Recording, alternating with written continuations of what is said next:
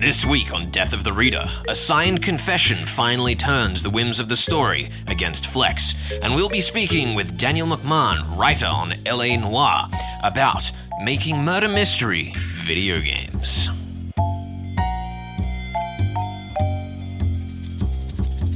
You're listening to Death of the Reader here on 2SER. We are Flex and Hertz bringing you your murder mystery world tour, and we are back with the Benson murder case. Our detective, Philo Vance, is completely and utterly insufferable. Yeah. But, you know, hey, that's just that's I just mean, how it is. Isn't that like the biggest draw of the novel? Certainly the most interesting thing going on, in my opinion. Hmm. I don't think if you were going to read all 12 Philo Vance novels Oh. that you'd be able to survive. I couldn't imagine doing that. That would actually kill a man. But for just one or two of them, it's amazing. Yes, yes. I'm perfectly happy to dip in and see what Vance is doing Yeah. and see how he can, you know, apparently pinpoint the suspect in five minutes, but then not say anything about it for the next, what, week? How many oh. days are we into this thing? Oh, I mean, there are dates at the start of each of the chapters, Yeah. but I don't think that that changes at all how utterly insufferable the man is. I It's mean, true. let's look at, you know, the, the early part of, we're discussing chapters 9 to 18 today. Yep, yep. And one of the early things that happens in this section of the book is he sits down and he has a discussion with Miss Platts, the housekeeper of our murder victim, oh Alvin Oh Benson. goodness. And he just he just manages to woo her in such a short amount of time. He's such a lovely man, as well established by the previous scenes. He- his, his his supposed pleasantness puts her at enough ease to be Yeah. able to break through the lies that she's been telling for the previous 8 Mm-hmm, chapters, just because he's such a nice guy. I think the idea is that he's supposed to be like so like psychologically adept that he can put on a front and you know he can examine her and he can see you know she's twitching her finger that means i had to move myself i had to move my body in this direction to seem more welcoming but it's just ridiculous coming from vance who we kind of hate at this point Yeah, I mean, one thing that I know from uh, doing a bit of research on how body language works. Yeah. in these kind of cases, because I was fascinated as to how it would apply with this story, is that body language. You can see what's happening, but there are so many possible meanings to the signals Yeah. that you're seeing that it's like voodoo to try and suggest that you'd be able to know exactly what's going on. But that seems to be what Vance can do. he's just so good at it He's just such, perfect at everything. he's the perfect detective in every way Ugh. He's he's wealthy. He's he's a good chatter. He knows how to psychoanalyze the local maid stuff. Yep.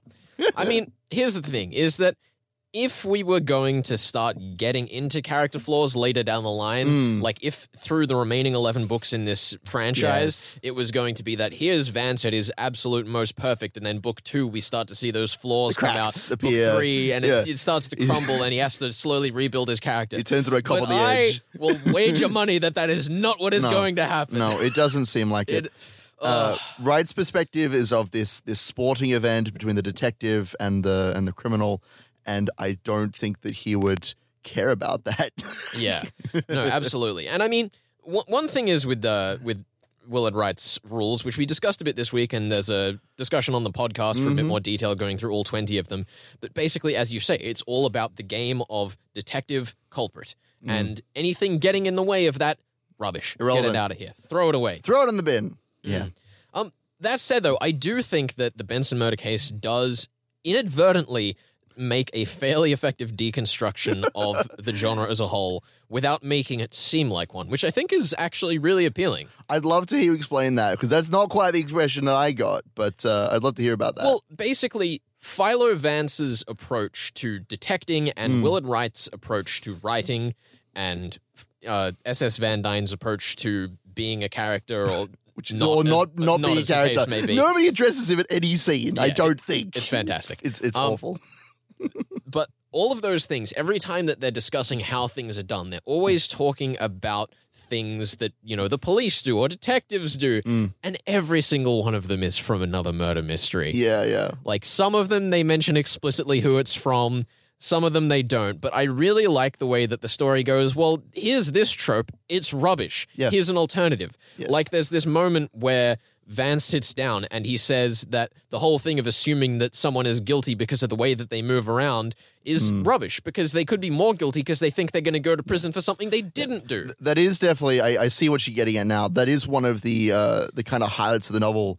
That Vance, you know, when you know Markham, who may or not be the culprit himself, anyway, we'll get to that, is running around trying to just find somebody to accuse because, ah, you see, I have found that they were in this location at the exact time, therefore they had the opportunity, therefore we should convict them. And Vincent's like, no, no, no, no, maybe stay your hand, sir. Maybe we see all of the clues of this case. I do like that that's something that's, that thought is being put into. We're Yeah. not just grabbing someone out of the blue and say, you are the culprit because of these flimsy reasons. Um, we can definitely see, even if Vance is insufferable, even if, uh, you know, Mr. Wright is a little bit insufferable in his writing, Mm. uh, he knows what he's talking about. Absolutely. Mm. And I mean, that's one of the things that the rules do cover is that there's a whole bunch of tropes in there that he just says, this is why I think this doesn't work. And Yeah. even though I disagree with a lot of them, he obviously has seen them and has an approach, which I, I think is totally fair. Yeah. Like, there, I don't think there is another writer like Wright No. in the genre. And you know that's that's that's awesome. Of course, the other thing about them being insufferable and old fashioned Mm. is the relationships and character dynamics in this novel are not to say non-existent, but almost openly not there. like there's this moment in chapter ten where Markham and Vance are having this discussion and you know ridicul- ridiculing each other for what they think, and uh, Van Dyne makes the comment that I had always noticed in the relationship of these two men that whenever either made a remark that bordered on generosity, the other answered in a manner which ended all outward show of sentiment. It was as if they wished to keep this more intimate side of their mutual regard hidden from the world. they clearly have such an interesting dynamic in terms of how they operate, and the story refuses to ever let it do anything other than just be them arguing. Yeah. Uh, it's it's very silly. I mean, one of the other things in terms of like this novel's suspending disbelief is that despite all of Van Dyne's rules and these are the tropes you want to avoid, he still does that goddamn trope of people going, "Oh yeah, no, I, I I was I was doing this. I wasn't here. I was over there," Mhm. and they're obviously lying, but the truth makes them seem more innocent than their lie. Yes. So why are they doing it? And the story, as we were saying, like with it addressing the tropes of the genre, does kind of play off that a little bit. Mm. But this whole thing where Miss Platts is like, "Oh yeah, Muriel was here six hours before the crime." like, why wouldn't you just say that? she was protecting her her tea buddy. You can't you can't turn in your tea buddy's feelings. If you ever had a tea buddy? You- It's a bond of trust. Here's the thing: is that if she just told them, she would have made herself seem more innocent and St. Clair. But Mm. because she lied, now she and St. Clair are suspicious. Mm. Like, uh, it frustrates me so, Herds. It frustrates me so. Yeah. Well, that's the. I mean, that's one of the many fun, somewhat insufferable tropes Mm. of murder mystery, where all the characters are lying, but it's not necessarily because they killed a person. Not necessarily. Though it may also just be that they killed a person. Yeah, I mean, maybe they all killed a person. there's always the standard excuses as to why people do it, and it's one of the things in this genre you just have to kind of go along with. Yeah, But I was really hoping that someone like Van Dyne would be the exception. sure. and he let me down. um, I, I guess while we're talking about you know the the possible culprits and b- before we get into the actual discussion in the final part of the show about Mhm. who we think it is, I do find it very interesting the way that we start to deal with the major and his involvement with the crime. Mm. Because so far he's not really under suspicion, even though I think it's him. Um, He's been hardly in the story. He's barely even a character. no, he's more in the he's more in the story than the other suspects. Don't even try me. Um, All right. what is what is going on with the man? I don't know. Maybe maybe he's the killer, or maybe he's just a man caught up in events beyond his control. Who knows? It's just, it's very peculiar. One might even assume that he could be guilty. I would never suspect such a thing of the Ah. major. He's an upstanding army guy, or But- you know was. The reason I bring this all up and the reason I accuse the major here is that I really do like the way that we're going through our possible suspects, the way that we're pointing at each of them and saying, like, well, here's all of the interesting aspects that make them possible, and slowly kind of making each of the possibilities tick off the list as that's not reasonable, that's not reasonable, that's not reasonable. Mm. And the pace at which we're doing it is really nice to the point where I think that if you didn't know about Van Dyne's rules, you could be pointing in any direction right now in the story, and I really like that. Yeah, it's very well done. Either way, right now it's time to chat with Daniel McMahon, and we'll be back just after that with a discussion of who we think the culprit is, Herds. Who could it be? It could be anyone. You're listening to Death of the Reader.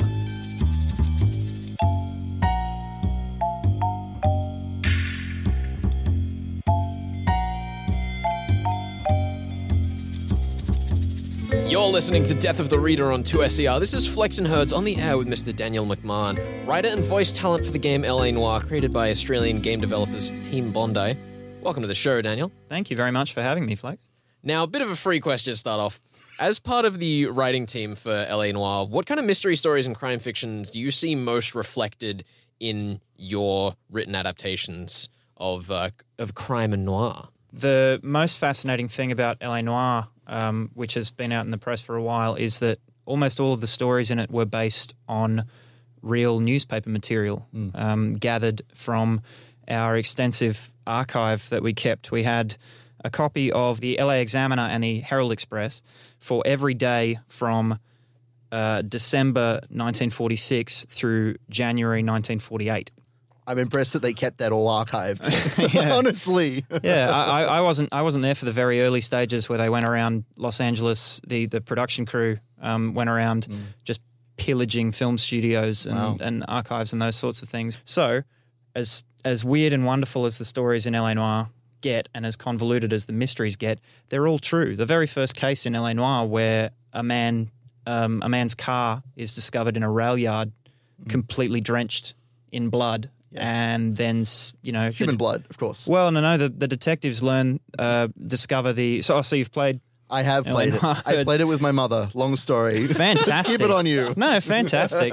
well, one of the things we learned about LA Noire was that it was a very, very good uh, couch game. It Yeah. was it was the the equivalent of watching uh, seasons of television. Yeah, it definitely has a very a very movie vibe. Yeah, um, very following much. the characters around and the interrogations, um, the camera cutting back and forth between the, the suspect and the and the interrogator and that sort of thing.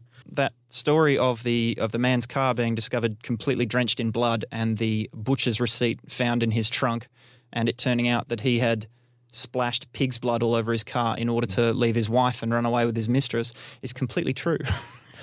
it was in the new it was in the newspapers in 1947. It was you know followed in the sort of um, you know salacious way that these sort of newspaper stories will be. All of those cases are real. They culminate in references to the murder of Elizabeth Short, the Yep. famous case of the Black Dahlia.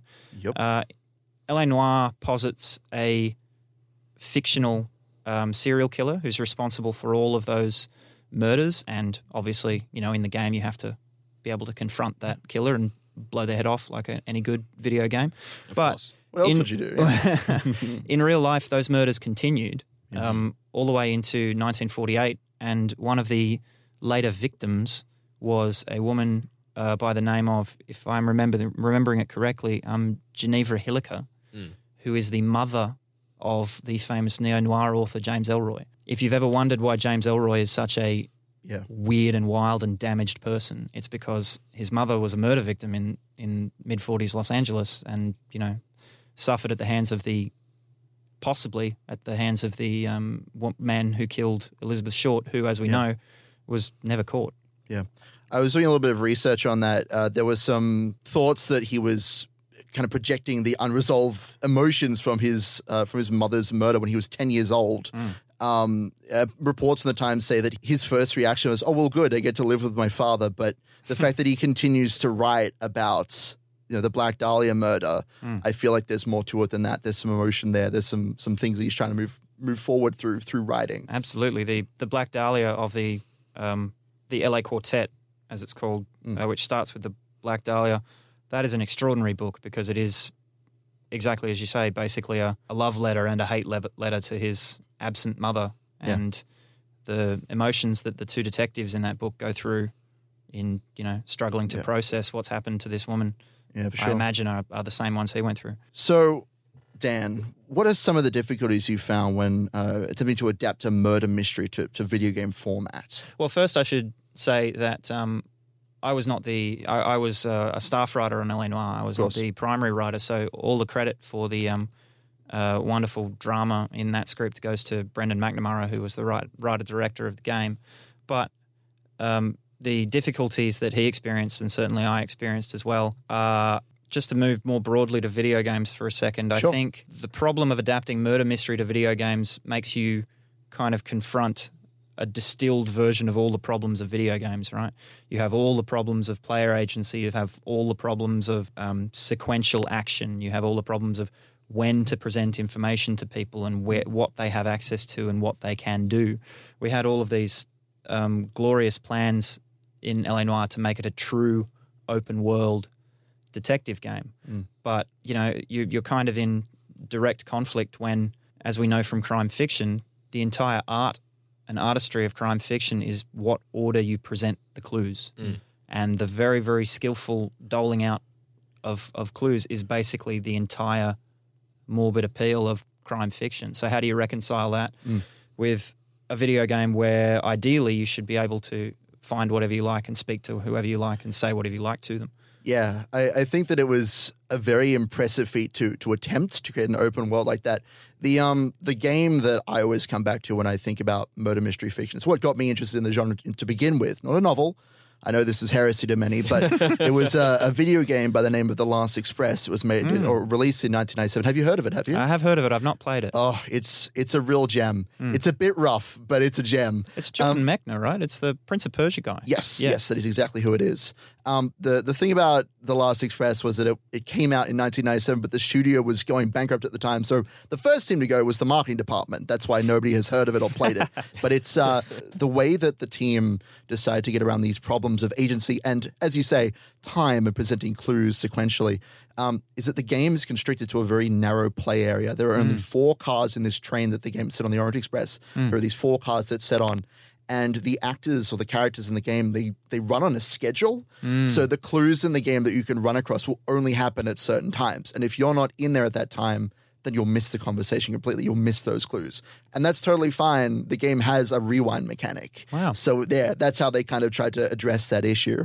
I find it fascinating. Ah, absolutely, it's fascinating. It, it's such an elegant solution to the problem of open world video game geography to literally set your game in a corridor. Yeah Yeah. a pretty big much corridor that with wheels that rolls along, Absolutely, rolls Absolutely, along yeah. track. Yes, it's but, fascinating. Uh, but um, obviously, we didn't have that luxury in LA Noire because we had in, the entirety of, of Los Angeles to explore, and the the other part of it is one of the one of the design decisions on LA Noire was that people should not be able to dead end themselves either in conversation or in their investigation. And it sounds as though the Last Express, you can. You can absolutely. Uh, some of the best moments in the game, though, are when you dead end yourself. There's there's one particular moment I'm thinking of late towards the, towards the end of the game where you you seem to have solved a deadly problem, and a man says, "Let's go get some tea." And if you go to that man and have tea with him because you've missed all the other signs that there's more problems on the train, you'll just you'll just die. Hmm. It will just completely destroy you, and it's a quite humorous moment. Yeah.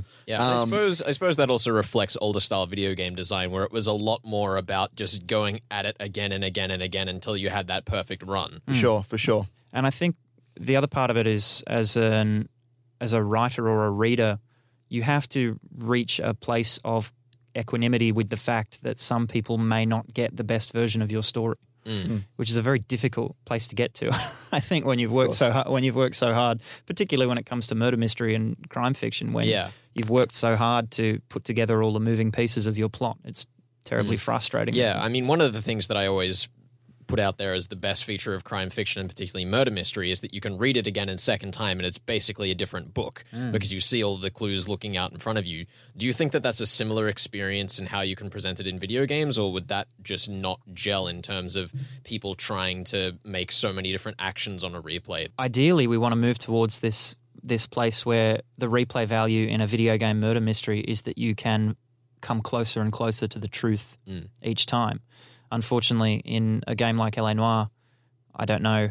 There's plenty of there's plenty more conversation to be had. There's plenty more um, freaky digital faces to look at. Yeah. But uh, the fact that we had to bring so much back to that kind of linear path means that perhaps the, the replay value was damaged. But it's a wonderful dream to have this sort of, you know, it sounds like The Last Express might be something more in that, in, in line with that, that there is more more conversation to be found, more character to be found, and perhaps, you know, perhaps the, the, the replay value in the thing is that on a single playthrough you may not solve the crime.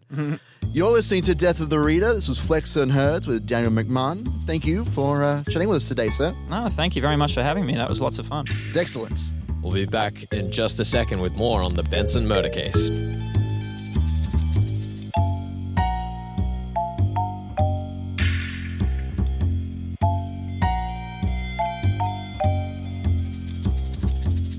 You're listening to Death of the Reader on 2SER, where Flex and Hertz finally aiming at the heart of this case, hunting for the culprit with the precision of a Vance shaped scalpel. Flex, Yes. it's time for your, your final verdict, your time to pin the tail on the donkey, as it were. Oh, How you feeling? I'm going very well. We are discussing chapters 9 to 18 of the Benson murder case by S.S. Van Dyne, and it is Mm-hmm. time to talk solutions, as Herds implies. Now, it's a very interesting position we're in. Yeah, we've just had a confession. We've just had a confession. We've just figured out who the killer is. It I guess Leacock I was all wrong along. all along. Yeah, it was Leacock, What a shame. that bumbling fool. What a what a fool. Who would have thought that he'd be capable of killing, despite being of a Who military would have background, thought Such a thing. having a weapon that he's tossing the in the river? He has the motive. He has the means. He has the wit, I assume. And There he's just are- confessed. Two and a half suspects right now in the case. Two and a half? Yes. Who's the half? Uh, the half is five. Oh, I see. Uh, because we have the Major, Mm. we have Leacock. Mm-hmm. Both of those two have access to the army cult, which is suspected to be the weapon by Yes. one Hagedorn, who I assume to be correct because we are told by the rules of Van Dyne that they are reliable. Unless they're not. I'm sorry, Herds. They're reliable. What? I went back over the rules again because I was a little confused after last week's ending, where you suggested to me that Markham was going to be the Grand Master Schemer. Which he at the end is, of this. obviously. Which, whilst very entertaining, I realized that the servants rule was in fact separate from the det- detectives and in- official investigators rule.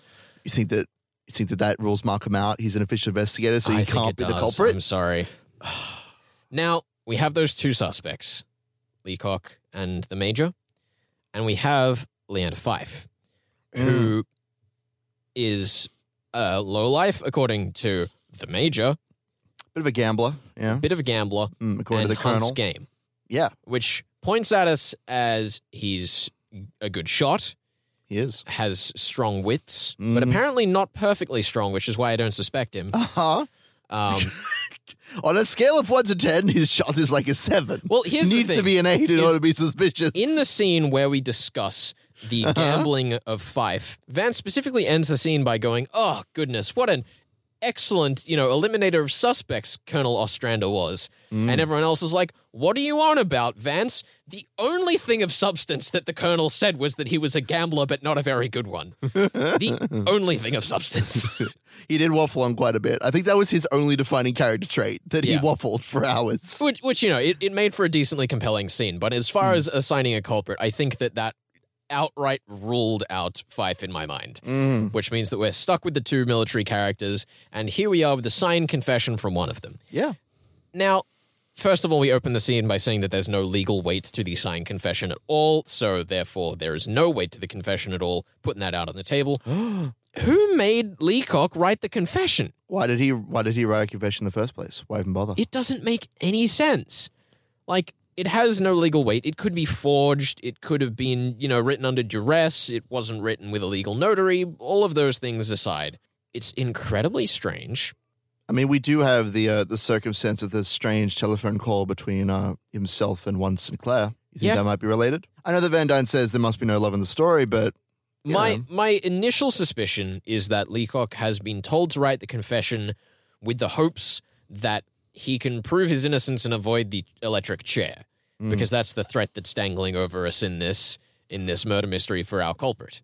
I don't think that we've had enough reasons to see why they'd need to have anything covered that couldn't be covered better by being innocent.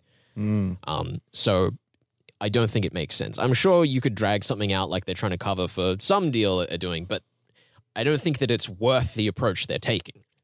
So you're saying that you don't know? You're saying that you've you've given up on why Leacock has come forward? No, I'm just saying that it doesn't make any sense, which is why I don't suspect him. Fair enough. Fair enough. It's my argument for the major that I'm making here, not that I'm trying to avoid making accusations at anyone else. fair enough. fair because enough. it's the major. Let's be completely honest. Why is the major? I don't understand. All he's done is be helpful this entire novel. He's just kind of showed up every now and then and said, "Hey, where was this person?" You know, they're not doing much. They ain't hurt nobody. So, our evidence with the major Mm-hmm. is that the culprit must have been a crack shot. Mhm. The culprit must have had a nerves of steel. The culprit must have been someone known and comfortable to Alvin Benson. Must be about five foot ten. Must have been about five foot ten. and we are also told by Benson's secretary that the major has no honor. Mm. which, considering how everyone else in the story talks about him, is extraordinarily suspicious that his closest business connection, his secretary, who deals with all of his dealings, would suspect the man. You're saying that she she knows something more, or that she's I'm not saying that they know what's happened. However, we do have that whole discussion of them listening to each other's rooms, clearly not getting along. Mm, What is the point of all of that if it isn't relevant? mm, you think that these strange whisperings, these eavesdroppings on each other, is there's something something funky going on in the business? Absolutely. Mm, I think that whatever is happening, I'm assuming it's some business deal or some, you know, maybe the whole reason that Leacock has written this confession is over a business deal because St. Clair seems to be a business associate that the major isn't happy with because it's under St. Clair's name. He doesn't know that it's connected to his former, you know, underling in in his unit, Leacock, mm. who he seems to have a very high opinion of. So he's basically killed his brother over a business deal with one of his favorite subordinates and has now realized, oh no, I've just lumped suspicion onto my favorite subordinate and is trying to slowly claw his way out of the pit of despair that he's dug himself. And when he pokes his head above the top, suddenly everyone will realize it's the major. At least that's my theory. It is a it is an interesting theory. I like it. The major. He's, a good boy, Mhm. but uh, maybe he's in over his head. Maybe he's he's not as honorable as uh, most most characters might might see on the outside. Mm, Um, but uh, I want to I want to posit something slightly different to you what's that? because I think, sir, that you you have missed the obvious the obvious answer here. As always, Because that's just how this show is. You're always missing the obvious. always flex. missing the obvious thing. That's just how it is. It's like your one character trait that Exactly. everybody remembers. It's not show. like I'm the only one with any points on the board. no. So, I want to posit the theory that, um, as you say, it, it has to be one of these one of these army folks. Has to be the uh, Leacock or uh, Major Benson there, or Colonel Ostrander, I suppose. or Colonel Ostrander. But he was only there for one scene. I don't think it's fair for me to argue for him at all. But maybe Leacock's done the killing, and he's realized that all of these these business dealings with uh, with the major and St. Clair are coming up, and he's he's signed this confession. He's trying to bring his own crime to light to keep everybody out of it. So you are suggesting, you are suggesting to me Yes. that the Major, St. Clair, Mhm. Alvin Benson, Mhm. and Leacock are all in some mafioso backroom deal. Basically, And that Leacock has been asked to take the fall. I don't know that he's been asked to take the fall. Maybe he's just doing it because he's a chivalrous good boy. Maybe Major Benson has said like, "Yo, don't do that," and and Leacock's like, "Yo, but I have to." I see. He's this is my duty as a man who loves a woman and has many good Mm. friends. He's he's you know he's he's he's you know taken uh, Alvin into the back room and he's plugged around him. And he said, you know, I gotta I gotta take responsibility for this now. Basically. Ah, I see. I see. Mhm. And this isn't a real mafia. Let's be let's be clear. I'm not I'm not stepping on Van Dyne's rules here. There's no secret Damn, organizations. you caught the hole I was because I know, because? I know you were about to say that, and I'm familiar with the rules, sir.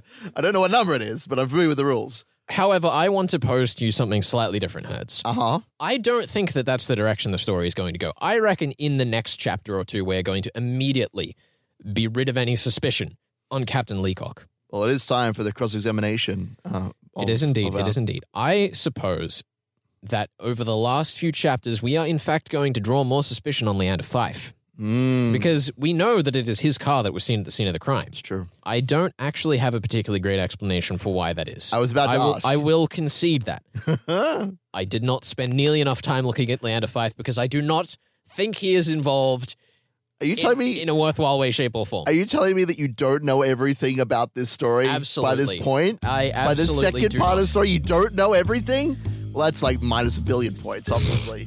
Come on Excuse now, I expect more of you. So I suppose that the final question is going to come down between the Major and Leander Pfyfe. Mm-hmm. And it's going to be the Major Hertz. Well, we'll have to see what happens uh, next time on Death of the Reader. Yes, we will be going to the end of the Benson murder case, and you can tune in to find out what we're covering next, next week. This is Death of the Reader on 2SER. Thank you so much for joining us. We'll see you next time.